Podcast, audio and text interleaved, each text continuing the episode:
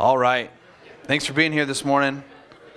If you make your way back, take out your copy of Scripture,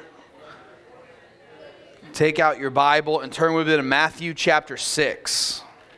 Matthew chapter 6. As we continue, I think we have about eight more, eight or nine more weeks in the Sermon on the Mount, and we'll be wrapping it up towards the end of September. But it's been a good journey, and we've made our way kind of to the pinnacle of the Sermon on the Mount uh, in some ways, a central part of it is the Lord's Prayer, where Jesus is, is teaching us how to pray. And he says, Pray like this Matthew chapter 6, starting in verse 9. Pray then like this Our Father in heaven, hallowed be your name. Your kingdom come, your will be done on earth as it is in heaven. Give us this day our daily bread. Forgive us our debts as we also have forgiven our debtors. And lead us not into temptation, but deliver us from evil. This morning, we're going to be looking at verse 13.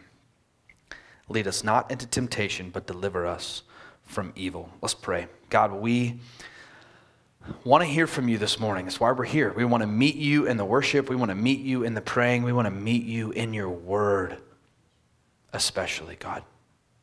So as you speak to our hearts, I pray that we would know that it's you speaking. I guide us into the truth. Change us as we hear your word this morning. In Jesus' name we pray. Amen. This last prayer in the Lord's Prayer lead us not into temptation, but deliver us from evil. We probably could have broken it up and done two different weeks, but I think as we'll see, these are kind of talking about the same theme. They're kind of talking about the same theme, and as we'll see, it's, it's about persevering through the tests of life. And as I was thinking about tests and temptations and trials, I just began to think what kind of challenges do you face in your life? Surely we all face challenges, right? Physical, emotional, relational challenges. What lengths do you go to to avoid those challenges? Sometimes great lengths. Do you live with rose colored glasses? Maybe an empty optimism that everything will be okay in the end? You keep telling yourself that. But it's called empty optimism because when you face challenges, to just tell yourself it'll be okay doesn't really help. Maybe you live with wounded pessimism that everything's doomed and nothing will ever be fixed. What do we do when we come to the tests of life? I think the main idea of this text and this sermon this morning is going to be that prayer is the only way to persevere through the tests of life.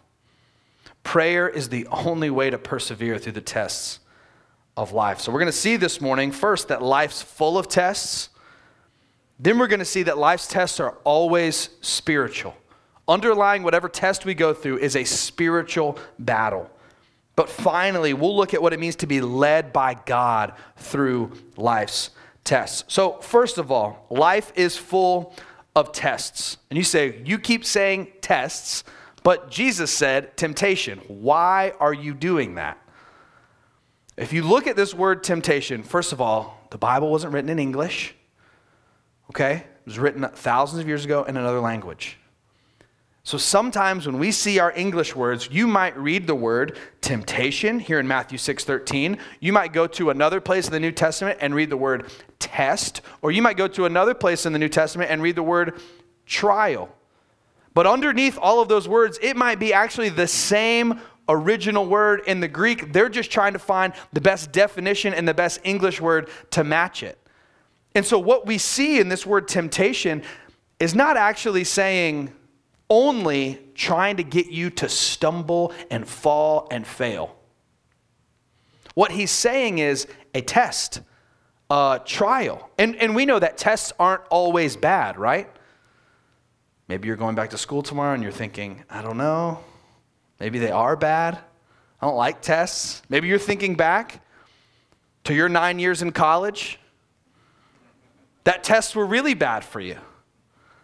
Maybe some of you are like, please give me a test. I'm going to ace this thing. But tests aren't inherently bad, right? Tests are bad. I heard this from a guy named Tim Mackie who leads the Bible Project. He said, really, whether a test is good or bad, it depends on who's giving you the test and what their motive is for you. We know that on the one hand, if this just means trial and test, lead us not into temptation, doesn't mean that we're never going to face trials or tests or temptations, right? Because in other places in the New Testament, we're guaranteed to face trials, we're guaranteed to face tests. It's just part of what it means to be a human. And when we look at Scripture, we see that there have always been tests. I mean, start in the garden with Adam and Eve. That was a test from the serpent, right? Go to Genesis 22, Abraham and Isaac, or uh, Hebrews 3, verse 8 tells us that Israel in the wilderness was a test. That was a 40 year testing. Or think about Job. Job was facing a test, right? Satan said, This man doesn't believe and really trust you. God, he just is happy, his life is comfortable. God said, Fine, test him. Let's see. We see tests all throughout scripture. We know that we can expect tests. Listen to 1 Peter 4:12. Beloved, do not be surprised at the fiery trial, there's our word, when it comes upon you to test you as though something strange were happening to you. And we know these tests don't have to be bad and we don't have to be surprised by them. These tests actually can reveal what's in our hearts. These tests can make us stronger or, as 1 Peter 1 says, these tests can purify our faith like gold by burning away everything that's not real, true faith, revealing the other things we're trusting in, and actually removing those things from our life, which is painful. But in the end, it's good because it means our faith in the Lord is more pure. But back to what Tim Mackie said a, a test can be an opportunity or it can be a trap depending on who is testing you and what their motive is. Maybe an example of a good test would be like when a parent asks a child to go clean their room. I wonder if they'll do it. I wonder if they know how to do it. And you're, maybe sometimes you ask them to clean their room and you know what they're capable of and you're expecting them to do that. And if they don't do it, there's going to be consequences. But sometimes you just may test them. You know what? Uh, let's see how well they do. There's no consequence if they don't do really good, but I just want to see do they know where things go? Are they going to obey what I say? Are they going to be respectful? Are they going to whine and drag their feet the whole way up and then pitch fit in their room for 30 minutes and then go up there and nothing's clean? Or sometimes you say, hey, we go clean your room, and you go up in 30 minutes and you go, oh my goodness, you just made a mistake because now I know what you're capable of. but it's kind of a test to see where your kids are. What are you able to do? A test can reveal what you're capable of. But this leads us to our second point this morning. Life's full of tests, but these tests are always spiritual. These tests are always spiritual because opportunity or trap. Tests can be an opportunity, but if you get tested in the wrong way, they're not hoping to see what you're capable of. This is like taking a test from a teacher that we've all had just wants to see how bad you can fail. And you always find yourself wondering, what do you gain for the class average being a 50%? What sort of badge of honor do you get by just failing everybody in your class? It almost seems like some of those tests in school were just meant to trap you into getting the wrong answer. Some tests in our life are good and purifying and from God. Other tests are bad they're traps and they're from the evil one. And this is because all of life's tests are always spiritual. The reality, and something that we, we probably don't talk about enough, even here at Shopper, we don't talk about enough, we live in a real spiritual world. It's easy to forget that. And, and, this spiritual world has real spiritual battles being waged all around us and within us. Let's go back and look at Job for a second in Job 1. Do you see what's happening here. In Job 1, there's a lot of stuff going on here. So if you hear me mention something to go, you got to explain that, not right now. But God essentially calls a council together. And you say, a council of who? Not right now. I mean, he's calling this spiritual council of all of these Maybe you might say angels. I mean, the Old Testament word is gods. And you say, but there's one God. yes, there's one true God who created everything else. But in the Old Testament, I mean, it's very clear that there are all these spiritual beings that are, that are roaming the earth. Leading some people into faithfulness and protecting them. We see the angel of the Lord, and there are others that we might classify as demons that are clearly doing the opposite of whatever God's work is. And he kind of calls this council together, and it says, The Satan comes. And Yahweh, God, says to Satan, From where have you come? Satan answered the Lord and said, From going to and fro on the earth, and from walking up and down on it. Uh, first, wonderful theology point here. The Lord questions Satan. There's a hierarchy among good and evil in the scriptures. We're not talking about this equally powerful forces clashing together. There is one that is clearly over and above the other, and thank God it is him. The Lord says to Satan, have you considered my servant Job? That there's none like him on the earth, a blameless and upright man who fears God and turns away from evil? Then the Satan answered the Lord and said, Does Job fear God for no reason? Have you not put a hedge around him and his house and all that he has on every side? You have blessed the work of his hands, and his possessions have increased in the land. But stretch out your hand and touch all that he has, and he will curse you to your face. There's a test. Christopher Ash wrote a wonderful book on, on Job. It's called Trusting God in the Darkness. And he says that war is being waged and Job himself is the battleground. So, more than just Job losing everything he had and his family and his possessions and his health, his joy, he, he was in the middle of a spiritual battle. Or, or look at Samuel. Uh, last week, Brian, for our prayer time, read 2 Samuel, uh, a few verses out of there, how Samuel uh, declared that he was going to take a census. Now, that wasn't odd. People took census all the time, but for Samuel, it was sin because he was directly going, he had no God given reason to do it. It looks like he was doing it to pat himself on the back, almost take inventory of all that he'd accomplished. And so, 2 Samuel 24, verse 1 says, Again, the anger of the Lord was kindled against Israel, and he, the Lord, incited David against them, saying, Go, number Israel and Judah. So it seems like God, Yahweh,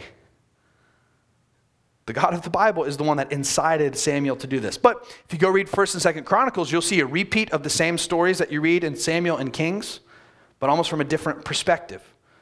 Samuel and Kings is telling the historical narrative from the perspective of this is how we ended up in exile. We ended up in exile because people were unfaithful. Okay, so the trajectory is downward in Samuel and Kings. But if you go read Chronicles, it's written from the perspective of, hey, I know we're in exile, but look at God's hand in our history. He surely is not giving up on us. So it's the same stories, but written from different perspectives. And so listen to what 1 Chronicles 21 says. Same story. David taking a census, 1 Chronicles 21, verse 1. Then Satan stood against Israel and incited David to number Israel. 2 Samuel, the Lord incited David. 1 Chronicles, Satan incited David. I'm not here to try to bring a, a resolution to that tension. I know that may bother some of you, and guess what? It bothers me at times. But I think this proves the reality that our lives that are filled with tests are radically spiritual. Our lives are loaded with spiritual meaning because of who we are. God created us to be lovers who are always worshiping. So, really, every test that we face is really a spiritual battle over our hearts. It's not a matter of if we love, it's who or what we love. So, the spiritual warfare that we're constantly engaged in is a war over our heart and our love and our worship. On the one hand, the trap of Satan is to get us to believe that God doesn't really love us, so we shouldn't really love him. This is the story of Genesis 3. As he sows these seeds of doubt in Eve, what is he actually telling Eve? He's saying, Look, God's holding out on you. He doesn't want you to eat that fruit because he knows you're going to be like him, and he actually wants to keep that from you. There are good things that God could give you that he's not giving you, Eve. So, did God really say, don't touch it? He's just holding good things back. He knows if you eat this, it will be awesome. So God's not really good. He doesn't really love you. If He did love you, then He'd let you eat this. So go ahead, take a bite. There's a test. And it was a radically spiritual test. Who are you going to trust? God, your maker, or the serpent? Will Adam and Eve turn this test into an opportunity for faith? Or will the test turn into a trap that leads to their demise? What about us? What if we find ourselves in a test like they did in Genesis 3 and actually think these are basically every test we face in life comes back to looking just like that? How will we respond? Where would we have turned if we were in Genesis 3? Where will you turn today as you face tests? I, I love that, that idea of a test being good or bad based on who's giving it to you and what their motive is. But as I found myself writing and praying and thinking this week, I went, How do you tell? How can I tell? I come to a test in life. I come to this crossroads, this tension. How can I tell if this is from God or from the evil one? And the reality is, in the middle of it, I don't think you can. Because I think in the middle of most tests, we may feel like our faith is failing. In the middle of most tests, we may struggle to have direction, wisdom, and guidance. In the middle of most tests, it's a test for exactly that reason. There's a little bit of pressure on you. And in the middle of those tests, I think it's really hard, maybe impossible to tell. No, wait a minute. Is Satan trying to trap me? Or is God trying to strengthen my faith? I think the answer to that question only lies in the outcome. I don't know if you can answer it in the middle of the test. So as we face tests, the question then becomes not, is this from God or from the evil one? It becomes, how are we going to respond? Is this test going to bolster our faith in God or is it going to trap us and lead us to turning away from Him? And I immediately thought of COVID. When COVID came, it was a test for many people. Look how different our churches look now than they did before 2020. So many people never returned. They faced a hardship, were forced not to go to church. And then now it's been a struggle to say, you know, it's just been hard to get back in that rhythm of going again. But in the Lord's Prayer, Jesus is showing us how to respond to life's tests. He's showing us the only way we can persevere through life's tests is through prayer. So that leads us to the last point this morning, which is how does God lead us through life's tests?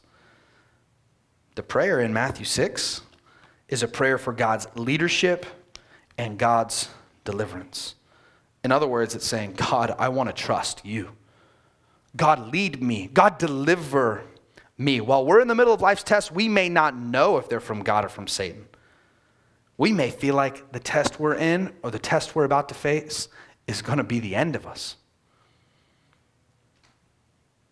We might feel like we cannot remain faithful. We might feel like we are trapped, and no matter what we do, it's wrong.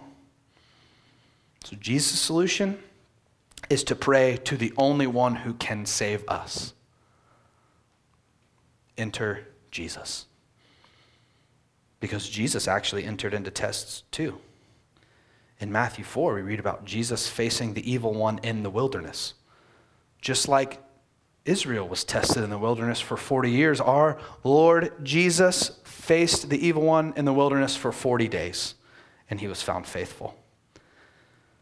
Hebrews 4 14 to 16 tells us that he faced all of our temptations, yet without sin. We read the story of Jesus in the Garden of Gethsemane, and we find that Jesus was faced with intense evil and suffering. He was tested in the garden, yet he continued to trust God. Since Genesis 3, all of humanity has been cursed. We've all been deceived by the evil one. But Jesus has come to fulfill the promise of Genesis 3:15 and to crush the serpent's head once and for all. So the whole story of the Bible is told under the banner of that hope that there is a snake crusher coming. And in Jesus, here he is. So all of life is a test and all of life's tests are spiritual. Colossians 2:15 is our hope.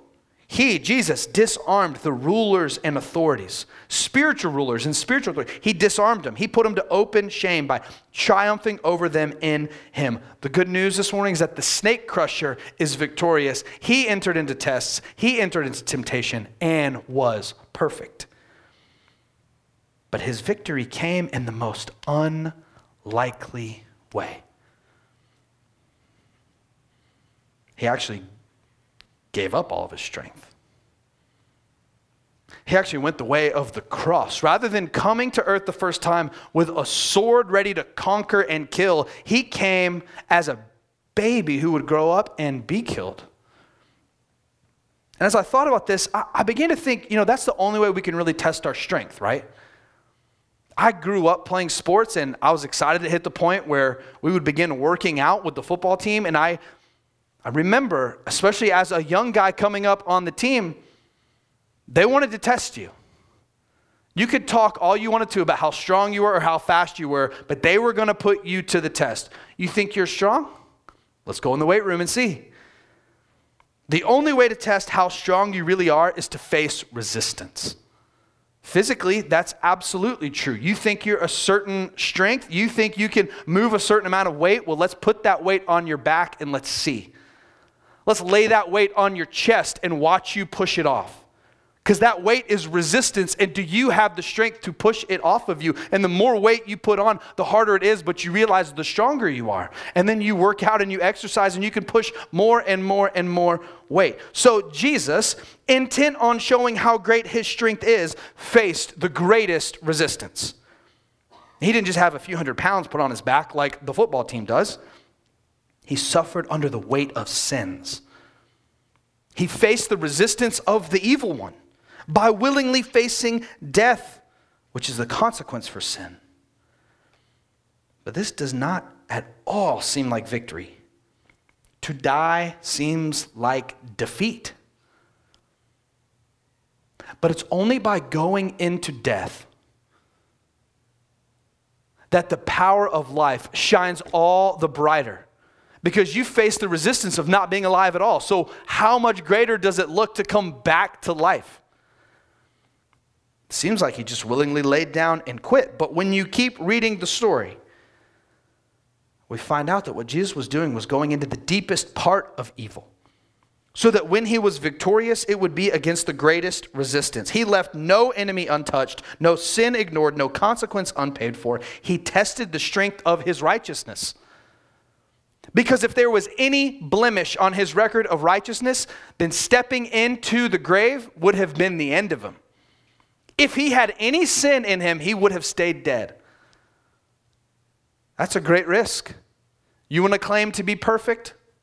That's a way to prove it. It's kind of like what Jesus did when uh, someone came up and couldn't walk and his friends bring him to Jesus and he's in front of all the religious leaders and you remember what Jesus did? He looks at the man who can't walk and I just I just love the beauty of the story. He looks at the man who can't walk obvious need and he says your sins are forgiven. He's playing chess. He's looking two or three moves ahead. Instead of healing the man and making him walk he says your sins are forgiven. And the religious leaders go who can forgive sins but God alone so Jesus goes, What's easier to say? Your sins are forgiven or rise and walk? What's way easier to say your sins are forgiven because you can't test that? But Jesus goes, Okay, I'll bite. Rise up and walk. And he stands up and walks. Jesus was willing to be tested only so he could display his strength.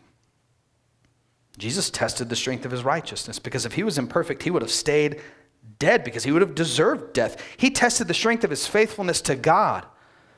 Jesus, the God man, eternal Son of God, who took on flesh to become a man and dwell among us that we might be saved. But had he turned away from the cross, he would have, left all that.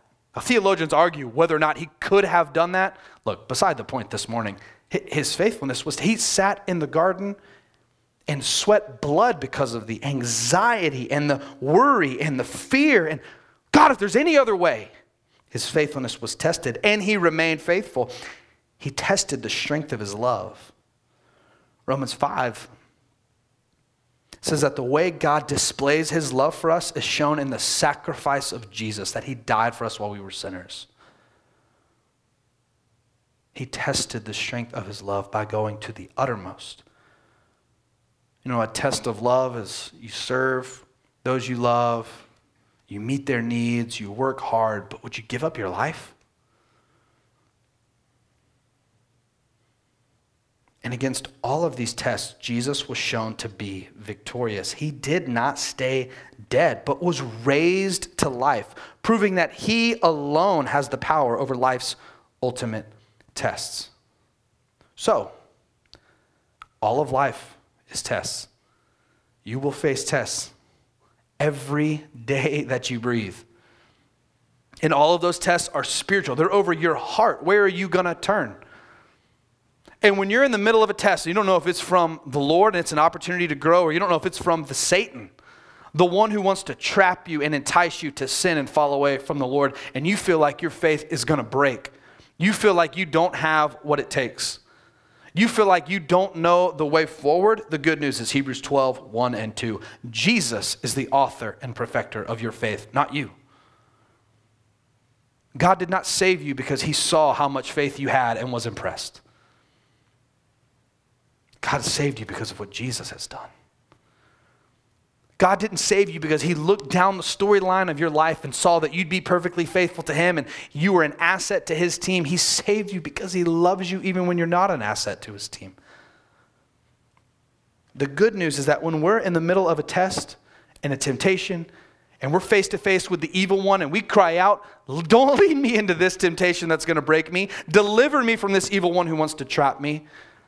We're praying to the one who faced the same evil one and was victorious. So, what we're really praying in these two lines is not just that we'd never be tempted or tested, the Bible tells us that's actually a guarantee. But the prayer is that God would lead us out of temptations to forsake Him and deliver us from the traps of the evil one who want to turn us away from Him.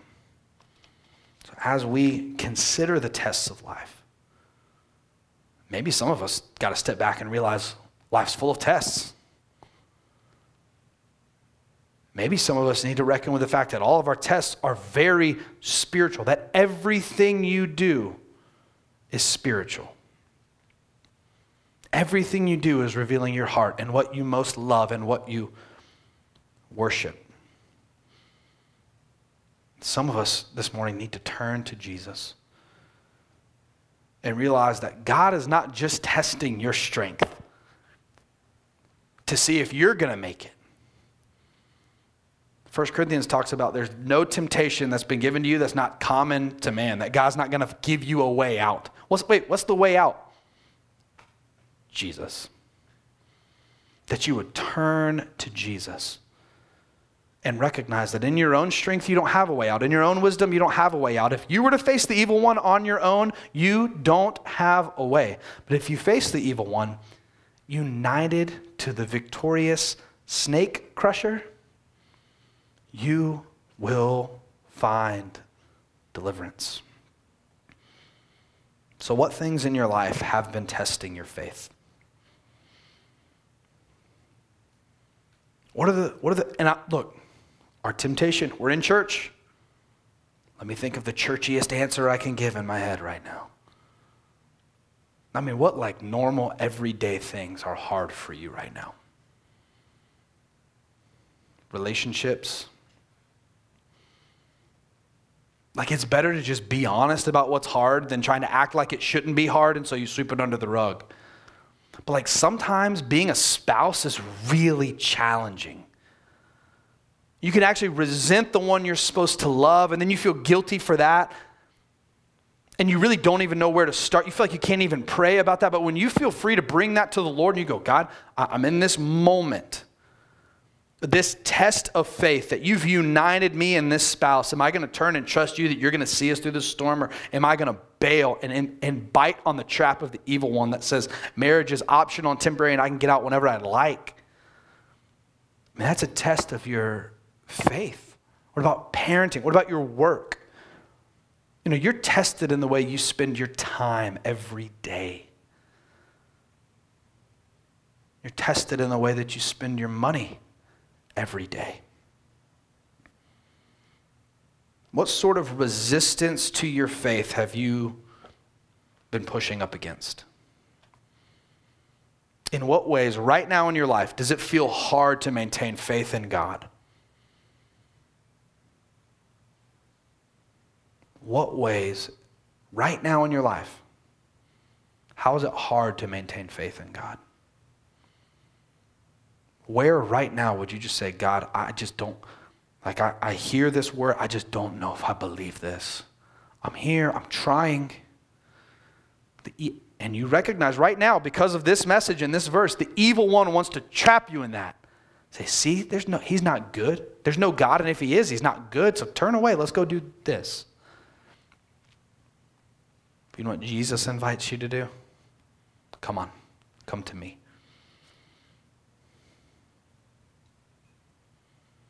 What would your life look like if your instinct, as we face life's tests, if your instinct was to turn to God with this prayer God, lead me not into temptation, but deliver me from evil. God, don't lead me into the kinds of things where I'm going to be trapped, but deliver me from evil. Because this morning you're invited to pray to the one who has faced the test and passed. Let's pray together. God, we are thankful for you. We're thankful for your magnificent plan and story. That every week when we open up this word, we see how everything is connected. And this morning we have covered Genesis 3 to Jesus all the way to our life today. Wow. Jesus, thank you for passing the test. And then thank you for opening up the endless riches of your strength and your love to welcome us into it. So that all the strength that you have that caused you to pass the test is available to us. And you invite us to abide in you so that we can live in it. Thank you for that, Jesus. And I pray this morning, God, for everyone here, that we would leave here today abiding in you. Because as we face tests today and this week, we have no hope if we're not abiding in you, God. So I pray that you would whisper the names of those people that are here this morning. You know them. You can number the hairs on their head. You know when they go to sleep and wake up. You know their thoughts and desires of their heart. Would you whisper their name this morning and call them closer to you? And I pray for those this morning, God, that are being crushed under the weight of tests and trials. Those who feel like there truly is no way out. The ones who wonder if their faith will stand, the ones who wonder if you've given up on them, God, I pray that you would whisper, I'm here and have not forgotten you. I pray that you would strengthen their faith. I pray that you would turn their eyes to Jesus this morning. And that they would rest in all that Christ has done for them, that they would rest in all that ways that you love them, that they would rest in who you are, not in their own ability to figure it out and, and get through life, God. And I pray for those of us who trust in our own strength as we face life's tests, God. I could not pass the tests that Christ passed for me. God.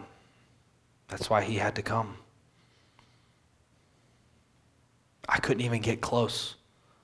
It's not like, Jesus, you came to finish what I started and I was almost there and you just came to kind of push me over the edge. Jesus, I, I couldn't do it at all. I needed you start to finish. And so as I face the tests of life, help me to live with the humility of, of where my heart really is.